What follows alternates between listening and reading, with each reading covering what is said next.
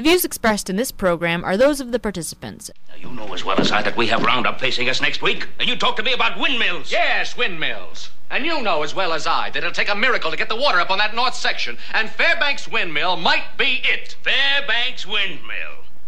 All this man has is a theory. We know nothing about him or his reputation. Now, you can't leave a short-handed just to go to talk to a man who's probably a, a crackpot. Crackpot? Yes, crackpot. A long time ago, a man fooled around with a thing he called a cotton gin. His name was Whitney, and they called him a crackpot, too. And they said the same thing about a man called Watt until his steam engine made history. And before that, there was a man who thought the world was round. You missed one. Who?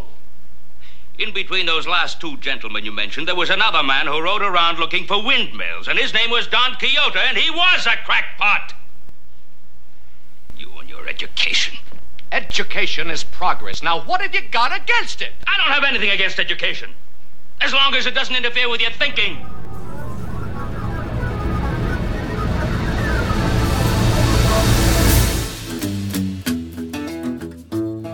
Welcome, everyone. It is Thursday, November 28, 2019. I'm Bob Metz, and this is Just Right, broadcasting around the world and online. Join us for an hour of discussion that's not right wing, it's just right. Fade into color, and color into black and white. Under the bedclothes, everything will be alright. Well, it's that time of year again in Ontario when the province's education system is being threatened by strike action, currently taking the form of what the union has called a work to rule action that began on November 26. And while I'd love to spend some time pontificating about the evils of teachers' unions and how they constantly use students and parents as pawns in their negotiating tactics, that's the least of our problems when it comes to the education system. Not only in Ontario, but right across the continent. So before I begin to pontificate about the real problem with education today, don't forget that you can write us at feedback at justrightmedia.org, subscribe to Just Right on iTunes, and follow us on SoundCloud. Hear us on WBCQ and Channel 292 shortwave. Visit us at www.justrightmedia.org, where you can access all of Just Right's social media links, our archived broadcasts, and of course, where we encourage you to offer your financial support and by so doing become part of our effort to enlighten others about the true nature of freedom and capitalism. I cannot possibly count the number of times I've been engaged with people about the various social and political issues confronting us today, in which the conversation inevitably ends up at some version of it all boils down to the education system and what's being taught in the schools. I don't have anything against education, says Ben Cartwright to his son Adam in today's show opener from the TV series Bonanza, as long as it doesn't interfere with your thinking. And therein lies the real problem with education today. Most of it does interfere with the student's ability to think, and worse, it has intentionally been designed to do so. And as to Adam Cartwright's assertion that education is progress, now what have you got against it? I myself would answer, yes, a real education would be progress, but a progressive education is the exact opposite. And that's what we have in North America today, and have had throughout my entire lifetime and longer. And just as with the term progressive conservative, the term progressive, when combined with education, means socialist, collectivist, anti individualism. Of all the disciplines that can be taught, the most fundamental and critical is the teaching of reading and writing. Literacy. Because once you've mastered literacy, you can master all of knowledge. Yet, with all the billions spent on public education, why is it that we keep reading and hearing about ever increasing illiteracy rates? And this is a question and an issue that is certainly nothing new to me. It has been a major concern ever since I got involved in public advocacy and in politics in general. And because the answers and solutions to solving the illiteracy crisis are so simple and clear, why is it that this fundamental education problem just keeps getting worse and not better? Well, some might say it's because the government runs the schools and severely restricts freedom of choice in education, even though private education options are out there. And this certainly is a factor, but not a root cause because many of the private schools similarly teach from the same education Bible. Others might argue that it's the unions, who are also a factor, but again not a fundamental cause of illiteracy. And of course, there's government bureaucracy and the high cost of an education system run on the forced funding of taxation. And yes, all of these are factors, but not a fundamental cause of illiteracy. So, if all of these factors cited are not the fundamental cause, then what is? Well, in a word, it comes down to epistemology, the very science and discipline of knowledge itself. And that's the process that we intend to address and answer on today's show. And we shall begin by investigating the cause and the history and the extent of the problem with, on this side of our upcoming bumper, a presentation made by Dr. Leonard Peikoff at the Ford Hall Forum in Boston way back in 1984, in which we'll hear much more from later in today's show. While on the return side of our bumper, we'll be hearing from Bill Whittle, who on his March 13th YouTube presentation had a number of his own questions to ask on the persistent phenomenon of the growing rate of illiteracy in schools right across North America. Good evening, ladies and gentlemen. The best indicator of our government tomorrow is our schools today. Are our youngsters being brought up to be free, independent, thinking men and women, or are they being turned into helpless, mindless pawns who will run into the arms of the first dictator that sounds plausible? To prepare for this evening's talk, I did some first hand research. I spent two weeks in February visiting schools in New York City, both public and private, from kindergarten through teachers' college. I deliberately chose schools with good reputations, some of which are the shining models for the rest of the country. And I happily let the principals guide me to their top teachers. I wanted to see the system not when it was just scraping by, starved for money and full of compromises, but at its best, when it was adequately funded, competently staffed, and proud of its activities. I got an eyeful. My experience at one school, a famous progressive institution, will serve to introduce my impression of the whole system. I had indicated that I was interested in how children are taught concepts, and the school obligingly directed me to three classes. The first, for 9 and 10 year olds, was a class discussion of 13 steps in seal hunting. From cutting the hole in the ice at the start to sharing the blubber with others at the end. The teacher gave no indication of the purpose of this topic, but he did indicate that the class would later perform a play on seal hunting and perhaps even computerize the steps. This was not a school for Eskimos, by the way. The next class for 13 year olds consisted of a mock Washington hearing on the question of whether there should be a tax on imported Japanese cars. Students played senators, Japanese lobbyists, Lee Iacocca, and so on, and did it quite well. The teacher sat silently observing. I never learned the name of this course or of the seal hunting one. But finally, I was to observe a meeting described to me as a class in English. At last, I thought an academic subject. But no. The book being covered was Robert Kennedy's 13 Days, a memoir of the Cuban Missile Crisis of 1962. And a typical topic for discussion was whether a surgical airstrike against Cuba would have been better policy than a blockade. The school undoubtedly would defend these classes as exercises in ethnicity or democracy or relevance. But whatever the defense, the fact is that all these classes were utterly concrete bound. Seal hunting was not used to illustrate the rigors of northern life or the method of analyzing a skill into steps or anything at all. The issue of taxing Japanese cars was not related to a study of free trade versus protectionism, or of the proper function of government, or of the principles of foreign policy, or of any principles. The same goes with the Cuban discussion. In all cases, a narrow concrete was taught, enacted, discussed, argued over in and of itself. In other words, as a concrete, without connection to anything wider. This is the essence of the approach that, in a variety of forms, is destroying all of our schools. the anti conceptual approach.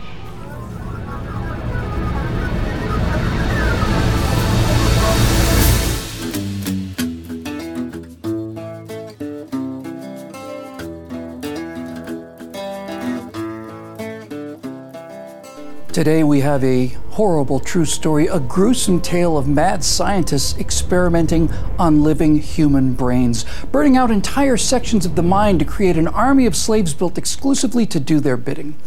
This is a story about those experiments and the millions of innocent children whose lives were crippled by them. So let's start with some video, and I warn you, for those of you who are parents, this is going to be particularly hard to watch. What are the first words of the U.S. Constitution? Constitution.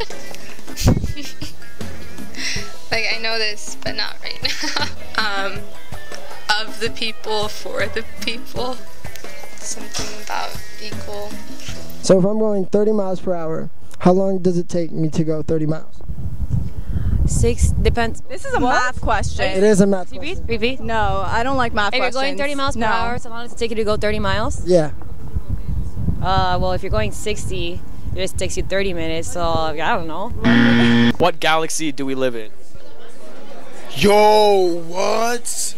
Earth. How many planets are in our solar system? A lot. There's no planets in our solar system, right? What is 5% out of 100? 20. No, it's not. It's 20. 20. 20, 40, 60, 80, 100. 5% is 20. No, no, I don't think that's right. What causes tides? I have no idea.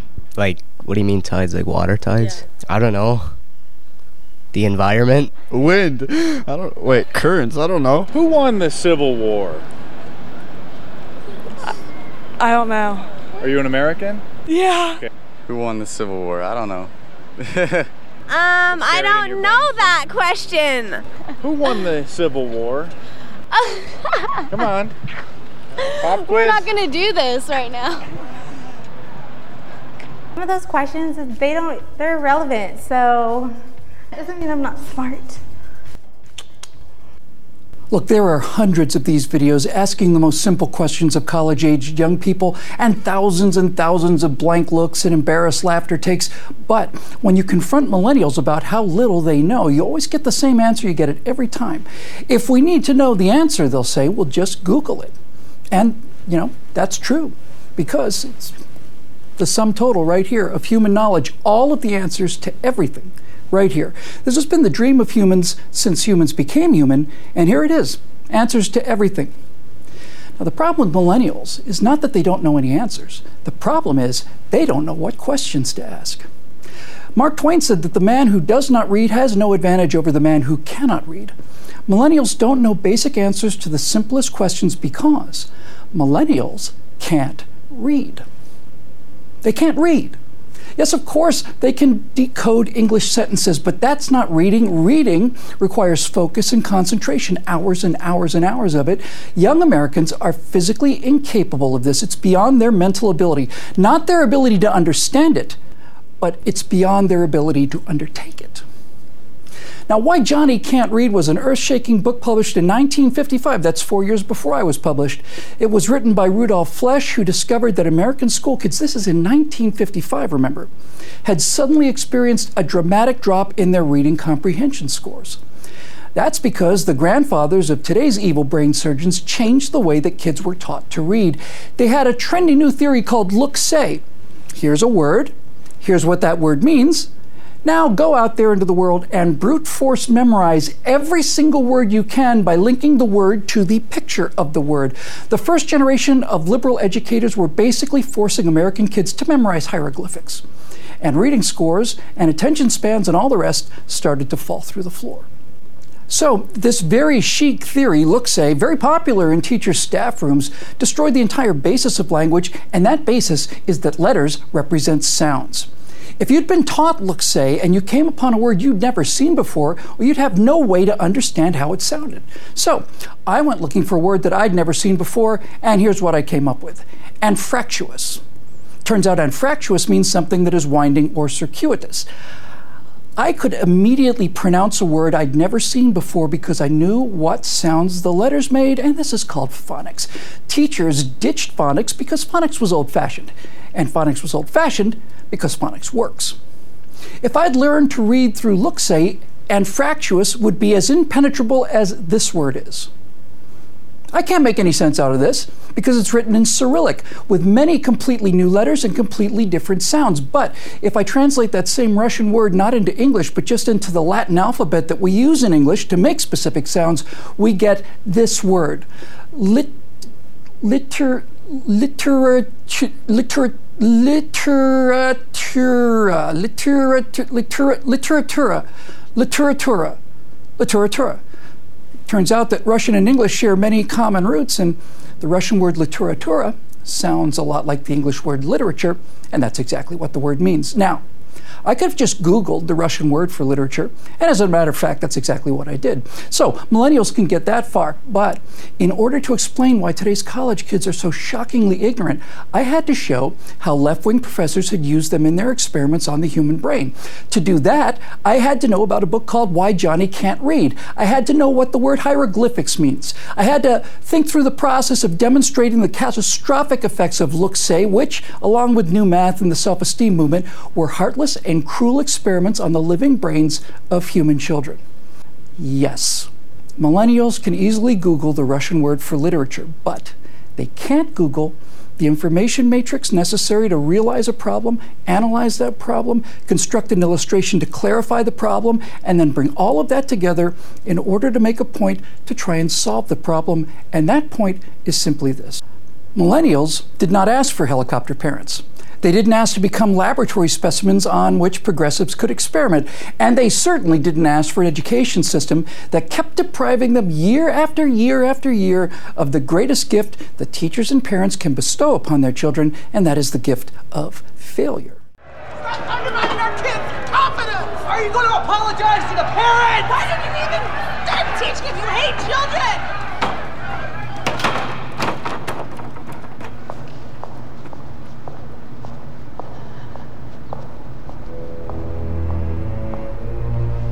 Please, have a seat, Mrs. Wells.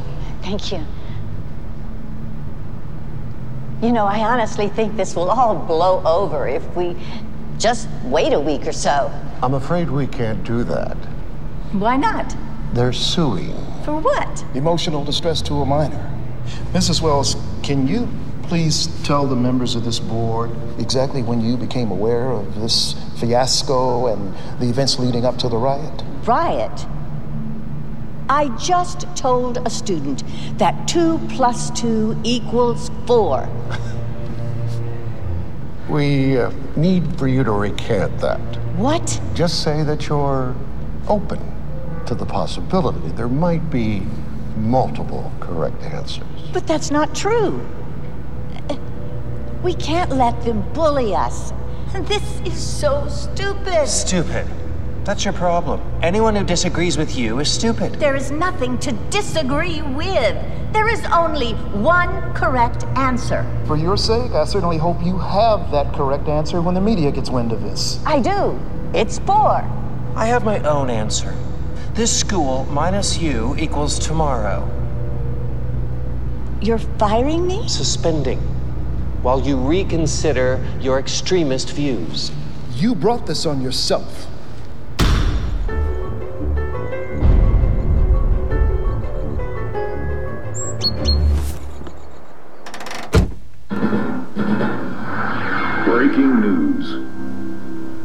What's being called Mathgate, an activist elementary school teacher was caught abusing her students' First Amendment rights. It's an interesting story. Okay, so this teacher, this liberal elitist, tells this innocent little first grade kid that his answer is wrong. Only her answer is acceptable. Yeah, for, from what I hear, she doesn't even keep these students for more than a year.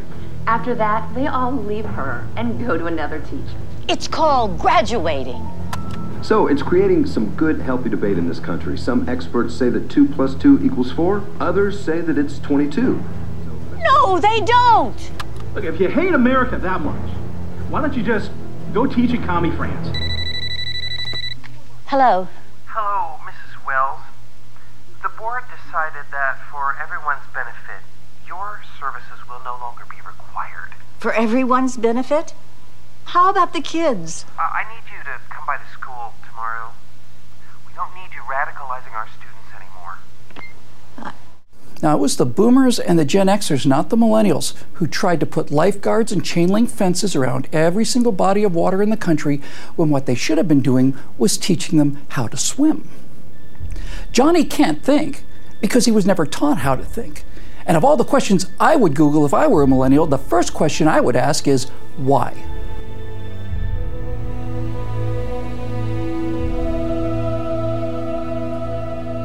Well, that's a question we'll certainly be tackling today. By the way, for those who aren't sure themselves, the answers to the questions asked of the students are as follows. First words of the U.S. Constitution We the people. How long does it take to go 30 miles at 30 miles an hour? Well, one hour. Amazingly, the girl answering that question said at 60 miles per hour it would take half an hour, wasn't able to take what she already knew and apply it to an even simpler question. The answer was, in fact, in the question. What galaxy do we live in? Well, that's the Milky Way. How many planets in our solar system? Eight, if you don't count Pluto, nine if you do, as I continue to do, despite its recent decommissioning as a planet. We did a whole show on that years ago. What is 5% of a 100? Well, 5, of course. The girl who answered 20 obviously confused 5% with 1 over 5 one fifth, when she recited 20, 40, 60, 80, 100. What causes tides? The shifting gravitational forces between the Earth and the Moon. Who won the Civil War? The North. And why can't Johnny read? Well, that's what the rest of our show is all about today. Look-say is just one of the many names given to the socialist teaching ideology designed and calculated to cripple an individual's ability to think and reason. And I'm serious about this. I'm not just saying this to be critical about something I disagree with.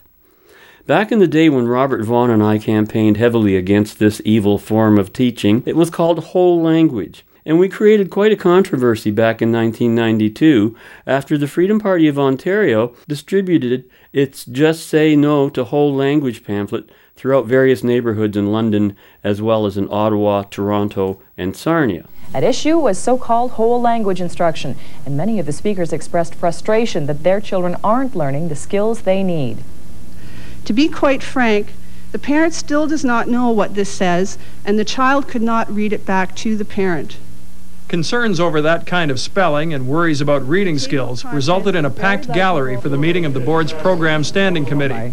Not all were opposed to whole language, but most expressed real concerns about the child-centered approach and the long-term effects it could have on the children involved in it. An inadequate education is not something that can be returned for a repair or refund like a faulty appliance. We are talking about our children's lives and the future of our children and society. Everyone in this room will probably agree that whole language has been the most poorly communicated program to come around in a long, long time. And I think if there's any message here tonight that I'd like to bring to, to everyone is let's have some choice in education. About halfway through the meeting, the board's director said a new policy would be adopted which calls for quality assurance and accountability in whole language. And he also admitted that it's high time parents' concerns were given more consideration. Further, parents, as the most critical partnership, have a need to be better informed and have mechanisms for input. It would appear that our existing communications do not allow for these necessary forms of communication both at the school and the system level. In all, 26 people made verbal presentations and seven submitted written comments, and the board insists it's listening. Bob Smith, CFPL TV News, London. Well, the board might have been listening, but it never did anything about it. In fact, resistance to doing anything about it was more the order of the day. In Freedom Party's newsletter, the Freedom Flyer of July 1992, there was a story in there with the headline Whole Language Bulletin termed, get this, hate literature. By the way, you can Google this yourself. Just Google just say no to whole language and make sure you spell no K N O W, and it'll come up right at the top. I quote Freedom Party was accused of doing damage to schools and communities which are already struggling with the many challenges of the times by its distribution of hate literature, the information bulletins warning against whole language in a letter to the party which went so far as to suggest that truth and objectivity are obviously not the primary pursuits of Freedom Party. R.D. Curso, in conjunction with the staff of St. George's Public School in London, requested, Please do not send us further hate literature until you check out the realities. Well, despite the tone of that letter directed against Freedom Party, believe it or not, an invitation was extended to party executive to visit St. George's School and observe in classrooms as so many of our parents and volunteers do, quote unquote. Unfortunately, when Robert Vaughn called Corso to accept his invitation, it was verbally declined, purportedly on the grounds that he did, quote, not want the visit to be used for political gain, end quote. And unlike the original invitation, he refused to acknowledge his withdrawn invitation in writing, nor did he wish to discuss the issue of whole language at any length.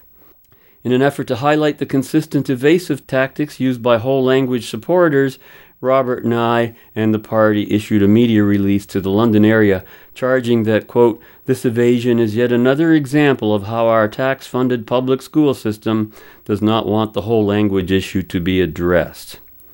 End quote. Now, you know, at the time, way back in 1992, the political significance of having a piece of literature written about a teaching method of reading, of all things, being labeled hate literature, was completely lost on us. It was just a bizarre and isolated aberration. But consider that accusation in light of everything that the left does today, what we see them doing all the time.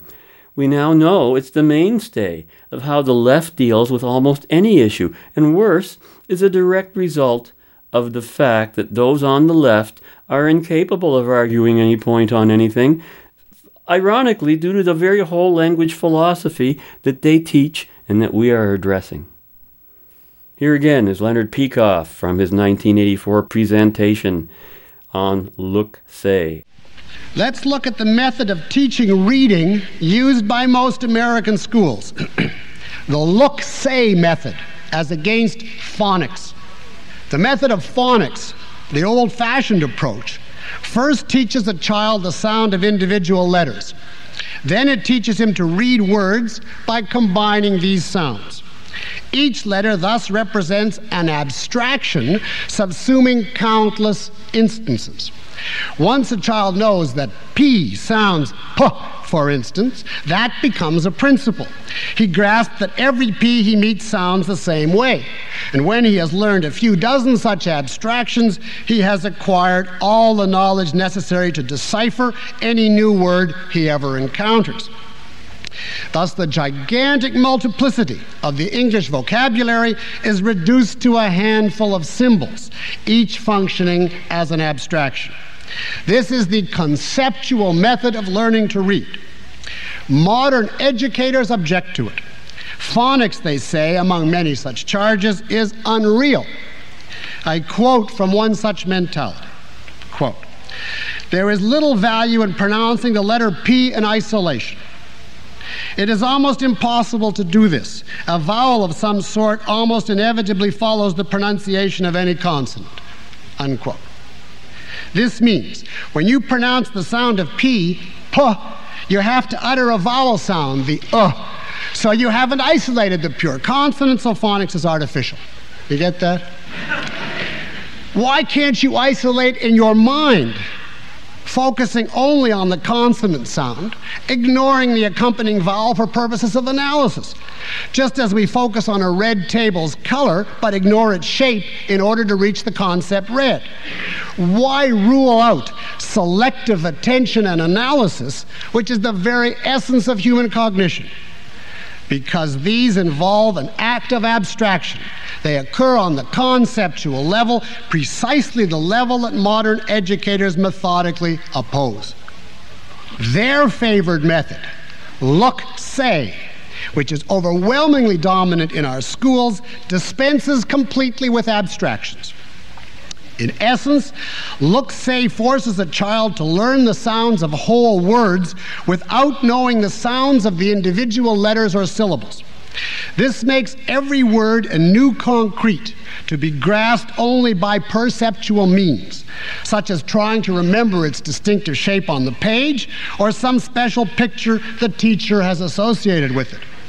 This amounts to heaping on the student a vast multiplicity of concretes and saying, in effect, stare at these and memorize them. You may not be surprised to discover that this method was invented, as far as I can track it down, by an 18th century German professor who was a follower of Rousseau, the passionate opponent of reason. There is a colossal big lie involved in the look say propaganda. Its advocates crusade against memory. They decry the phonics method because they say it requires a boring memorization of the sounds of the alphabet. Their solution is to replace such brief, simple memorization with the task of memorizing the sound of every word in the English language. In fact, it is only the grasp of abstractions in any field that can save children from the drudgery of endless memorization of concretes. No one can learn to read by the look say method. It is too anti human. Our schools today, therefore, are busy teaching a new skill guessing.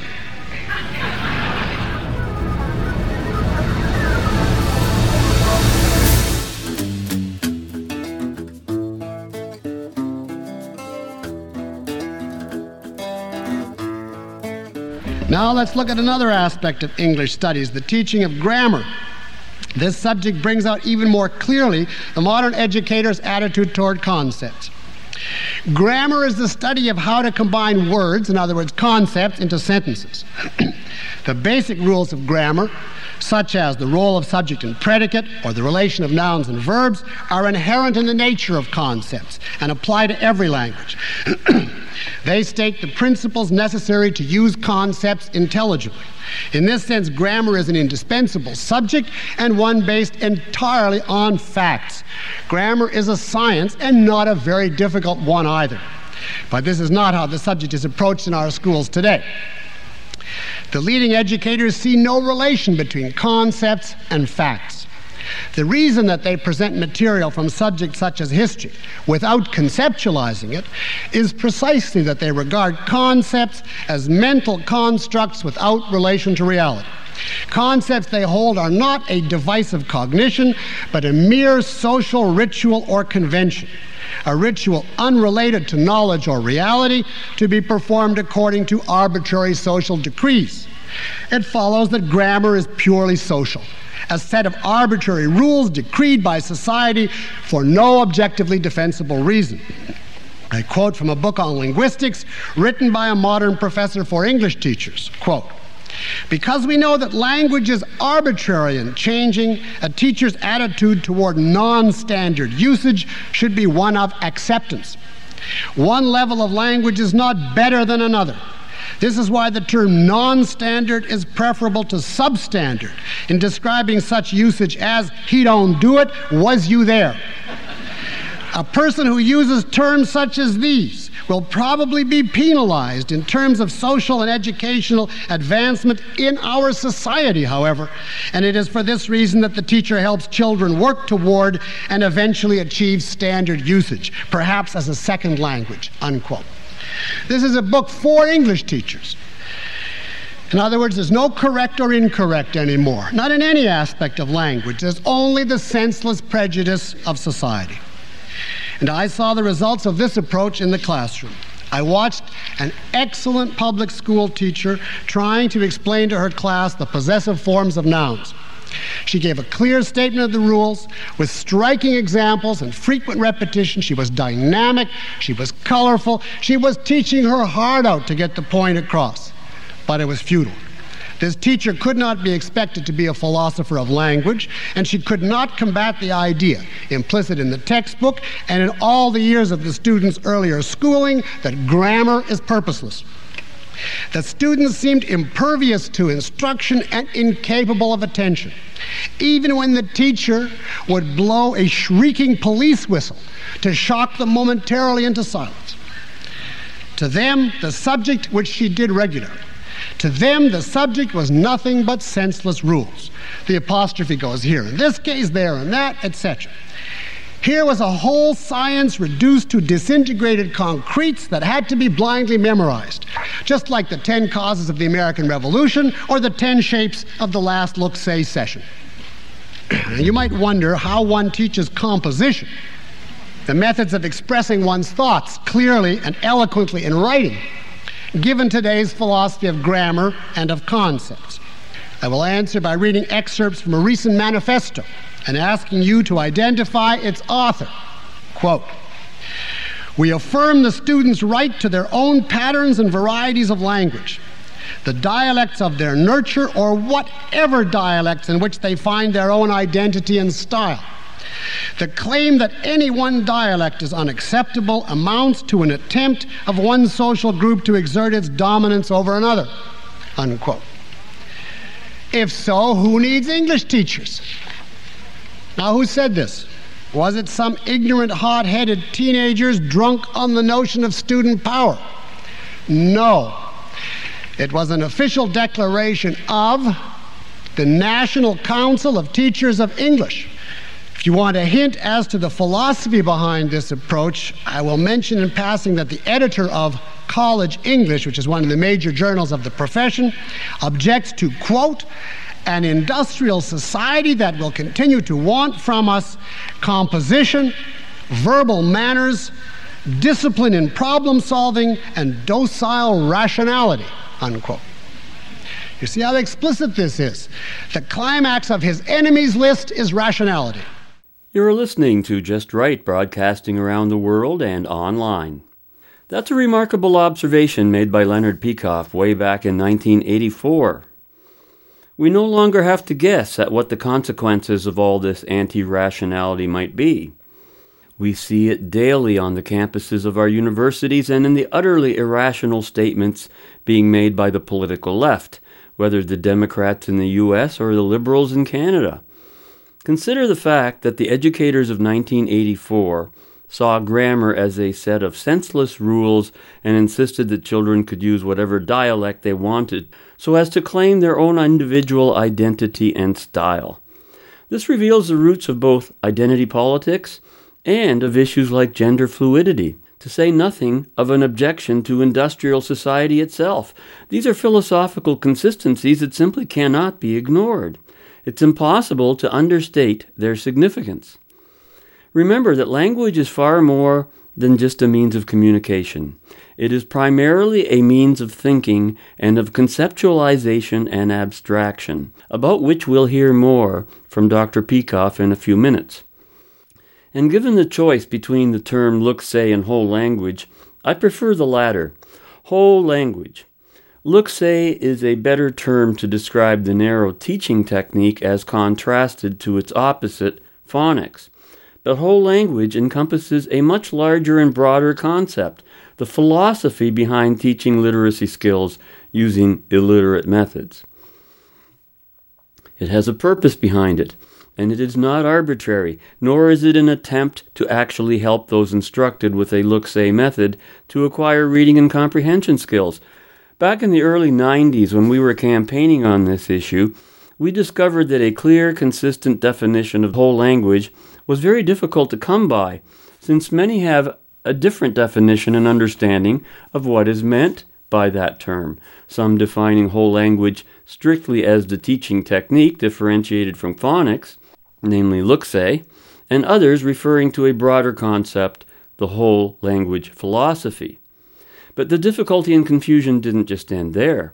Over the years, Variants of the whole language philosophy have been referred to as universal instruction, visual method, look say, whole word, word method, sight reading, top down, whole to part, top to bottom, real books, Aldine method, Scott Foresman method, whole language, psycholinguistics, and the alternative approach, among others. The confusion created by constantly changing the terms that all refer to the same philosophy has been the main tactic by which whole language has survived in the public school system. Over the years, instead of abandoning one of the mentioned teaching techniques whenever it was discovered to be ineffectual, educators using the technique only changed its name to create the illusion that the old technique had been abandoned or improved upon. Whole language is simply one of the many terms given to an education philosophy that is continuing to produce poor results, most visibly in the teaching of literacy skills.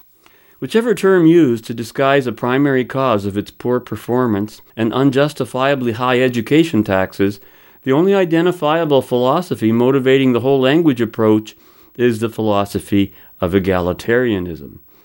You'll see this expressed in terms like success for every student, which explains the education monopoly's evasions relating to the issues of objective educational standards, testing, objective performance, and results measurements. The whole language issue is fundamental to every citizen and taxpayer's understanding of what's wrong with our schools today, from ever increasing education taxes to ever decreasing results that taxpayers get for their money. So here's a brief six point comparison of whole language, or look say if you prefer, as compared to phonics. And when you hear it, you will better understand why any teacher's monopoly or teacher's union prefers the former to the latter. Under whole language, you're dealing with an authoritarian conditioning process based on unnecessary memorization and guesswork. For example, the letters C, A, and T mean cat because the teacher says so. Whereas under phonics, you're dealing with an independent learning process which does not rely on the authority of teachers or educators or experts. For example, the letters C, A, and T mean cat because that is the sound those letters represent phonetically. Number two, under whole language, children are taught to recognize, not read, words first, then to copy, not write them. They never learn to spell properly. Under phonics, children are taught to read, spell, and write all at the same time. Number three, children under whole language are forced to memorize words one at a time, and the program has no definite end. Can you see the, the attraction of that uh, to the teaching profession? A victim of whole language continually comes across words he or she has not memorized. Whereas under phonics, Children generally complete the entire program in six months, after which they can read, write, and spell any number of words, even those with which they are not familiar. Number four, whole language requires individual supervision of students, often leaving the rest of the class unsupervised.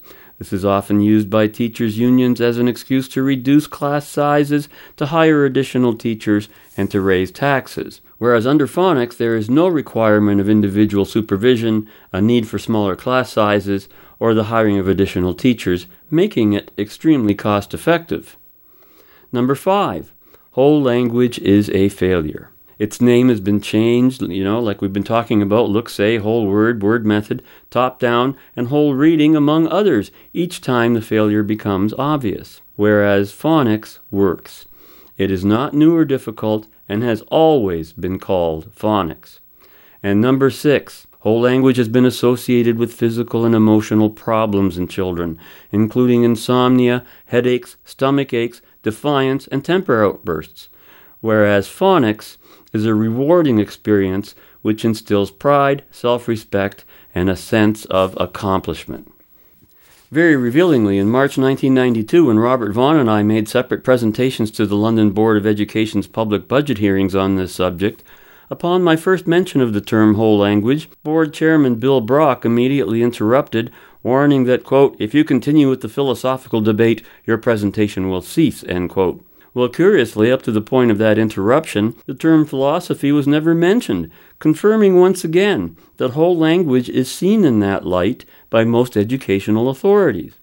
Brock again re emphasized the philosophical perspective when he similarly interrupted Robert Vaughn by attempting to divert Robert's focus away from the whole language issue. He suggested that Vaughn be invited to a meeting where you will be able to espouse your philosophy. Thank you very much, but it's not my philosophy, Vaughn replied, and if you let me continue, I'll get on with the budget.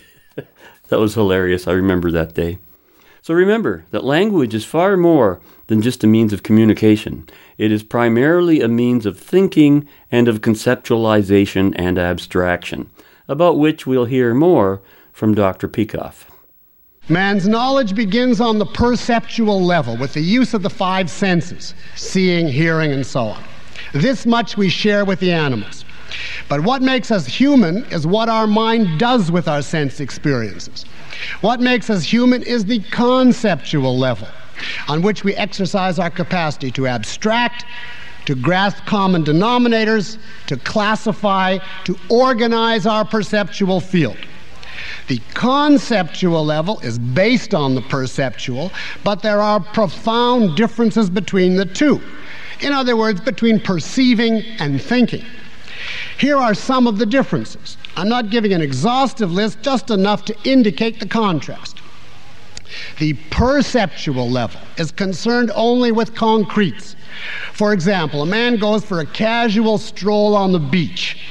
Let's make it a drunken stroll so as to numb the higher faculties and isolate the animal element. He goes for this stroll and he sees a number of concrete entities. Those birds chattering over there, this wave crashing up, that boulder rolling down, etc. He observes, moves on, sees a bit more, forgets the earlier, etc. On the conceptual level, however, we function very differently. We integrate concretes by means of abstractions and thereby immensely expand the amount of material we can deal with.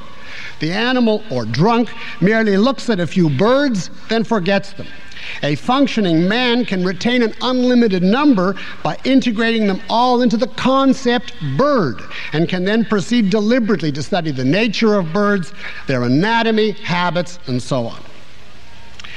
The drunk on his walk is aware of a vast multiplicity of things waves, rocks, you name it. He lurches past a chaos made of countless entities with no ability to make connections among them.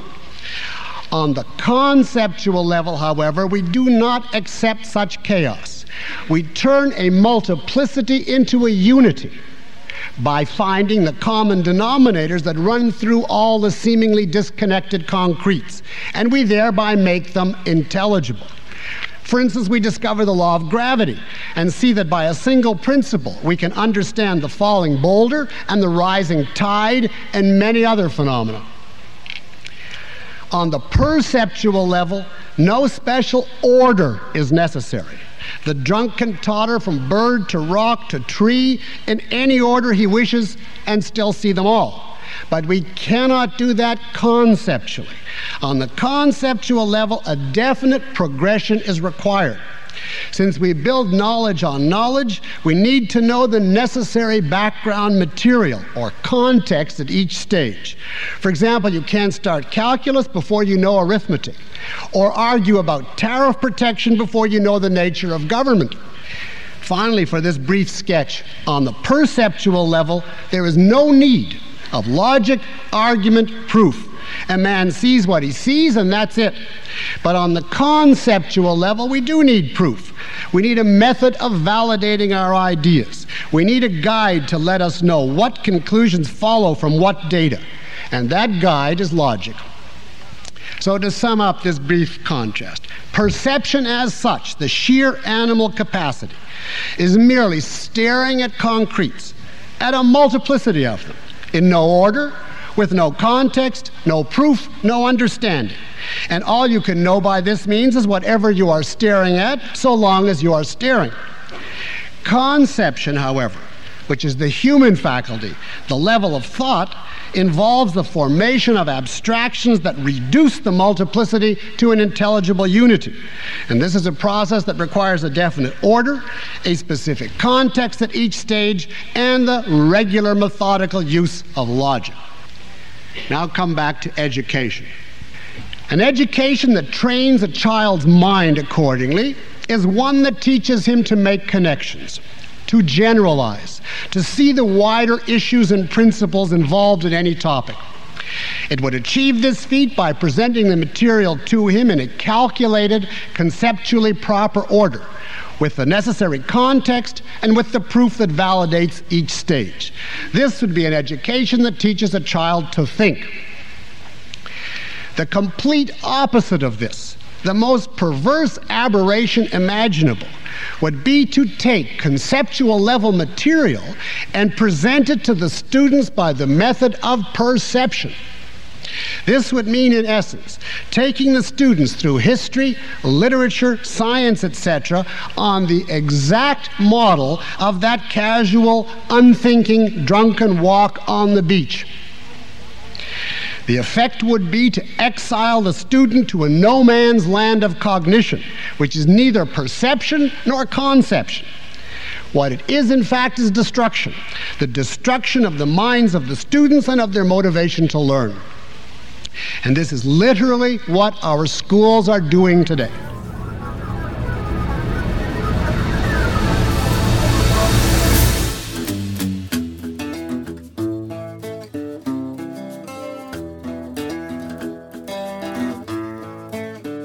Ladies and gentlemen, our schools are defaulting in every subject and on a fundamental level, and they are doing it methodically as a matter of philosophic principle.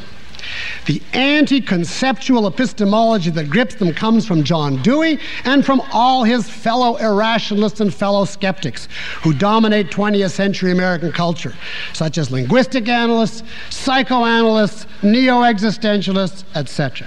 And behind all of these, as I argued from this podium last year, stands a century of German philosophy inaugurated by the greatest villain of all, Immanuel Kant. Epistemological corruption is not the only cause of today's educational plight. There are many other contributing factors, such as the teachers' unions and the senseless requirements of the teachers' colleges and the government bureaucracies, local and federal. But epistemology is the basic cause, without reference to which none of the others can be intelligently analyzed or remedied. Doesn't all of this now, in retrospect, make it clear why we see such a high level of irrationality coming from the left? How often have we pointed out that to the left, facts don't matter? The problem's actually much deeper than that, isn't it? Not only do facts not matter, but logic, argument, and proof do not matter. And why? Because they cannot matter to a perceptual mind incapable of abstraction or conception. It's that deeply ingrained in them. They're not capable of it. Peikoff's conclusion that our schools are defaulting on every subject and on a fundamental level goes a long way to explaining the incredible scientific ignorance about subjects like, for example, climate change, or issues like gender identities, the appeal of socialism, which is the ultimate aim of all this, and a whole host of knowledge dysfunctions that are a cause of so much of the increasing inability of so many younger people to function in a society that must survive by production.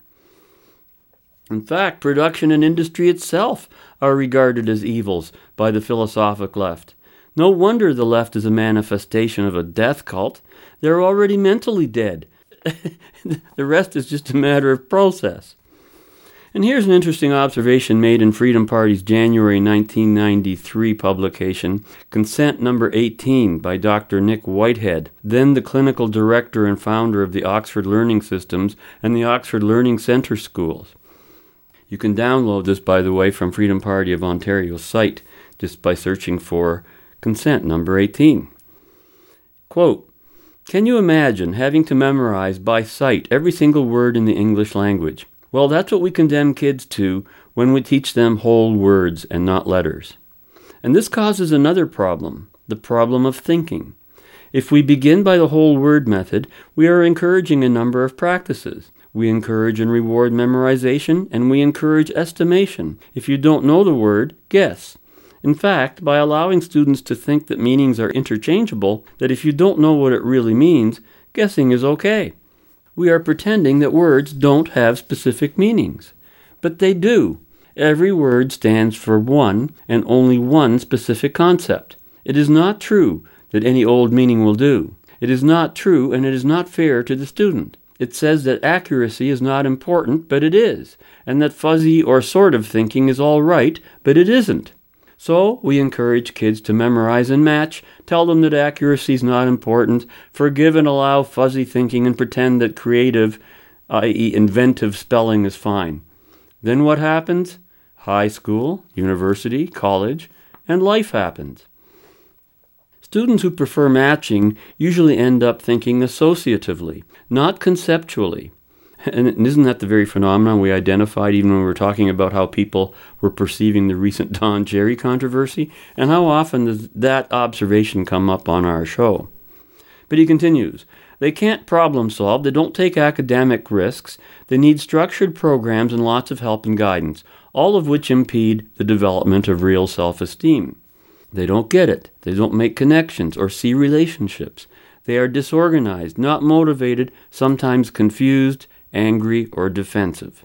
They are not achieving their potential. They haven't learned how to think critically. Ask any high school English or math teacher. Go to university and inquire of the English, philosophy, business, or psychology departments. Speak to business leaders about the literacy of many recent graduates, and you will see that we already have this problem. It's not going away, it's going to get worse. End quote. Well, there are some prophetic words indeed. And remember, that was written in 1992. But the problem was already well underway long before that, even. And even long before Leonard Peikoff's 1984 presentation that we've been listening to. In her 1943 book, The God of the Machine, writer Isabel Paterson had already identified the whole language problem but referred to it as progressive education in chapter 21 of her book entitled Our Japanized Education System. Quote, Yet it is advocated as a quote unquote modern method of teaching a child to read that it shall learn by visual memorizing of words without learning the alphabet. Instead, the little ones were grouped around the schoolmaster who had a picture in his hand. They looked at the pictures of the animals and down at the words dog, cat, cow, until soon they knew which word went with which animal. This is to teach pictograph reading. As far as possible, the advantage of the phonetic alphabet is nullified, including the systemization of knowledge by references under an index. And isn't that a fascinating observation? Because how do you organize knowledge by using pictures? How do you, how do you alphabetize important concepts? And I'll give the final word to Ayn Rand herself, who argued that, quote, the only purpose of education is to teach a student how to live his life by developing his mind and equipping him to deal with reality. The training he needs is theoretical, that is, conceptual. He has to be taught to think, to understand, to integrate, to prove. He has to be taught the essentials of the knowledge discovered in the past, and he has to be equipped to acquire further knowledge by his own effort. The Academia Jet Set Coalition is attempting to tame the American character by the deliberate breeding of helplessness and resignation in those incubators of lethargy known as progressive schools, which are dedicated to the task of crippling a child's mind by arresting his cognitive development. So, as you can see, the problem of growing illiteracy and growing irrationality in Western culture is no recent development. It's been going on for a century at least, if not longer, and the process is not slowing down today. And still, our teachers' unions and the education establishments of our 21st century society continue to insist that taxpayers and parents be forced to pay for and subsidize schools that no longer teach our kids how to think, but what to think, particularly the ideas of collectivism, socialism, and progressivism. Whole language is just one of the many names given to this evil trend in educational philosophy. Which brings us full circle. No doubt on many future shows, we'll find ourselves again commenting on various social and political issues confronting us today, in which our conversation will again inevitably end up at some version of it all boils down to the education system and what's being taught in the schools. And if you want to test that theory, all I can suggest is that you join us again next week when we will continue our journey in the right direction. And until then, be right, stay right, do right, act right, think right, and be right back here. To see you then. Fade into color, and color into black and white. Under the bedclothes, everything will be alright. I've had a really busy morning. I've devised a system to totally revolutionise music. Get out of town. Yeah, I've decimalised it. Instead of the octave, it's a decative. And I've invented two new notes, H and J. Hang on a minute. You can't just invent new notes. Well, I have. now it goes do, re, mi, fa, sol, la, wo, bo, ti, do. Do, ti, bo, wo, la, so, fa, mi, re, do. What are you drivelling about? Whole rock. It'll be a whole new sound. All the instruments will be extra big to incorporate my two new notes. Triangles will have four sides. Piano keyboards the length of zebra crossings. Of course, women will have to be banned from playing the cello.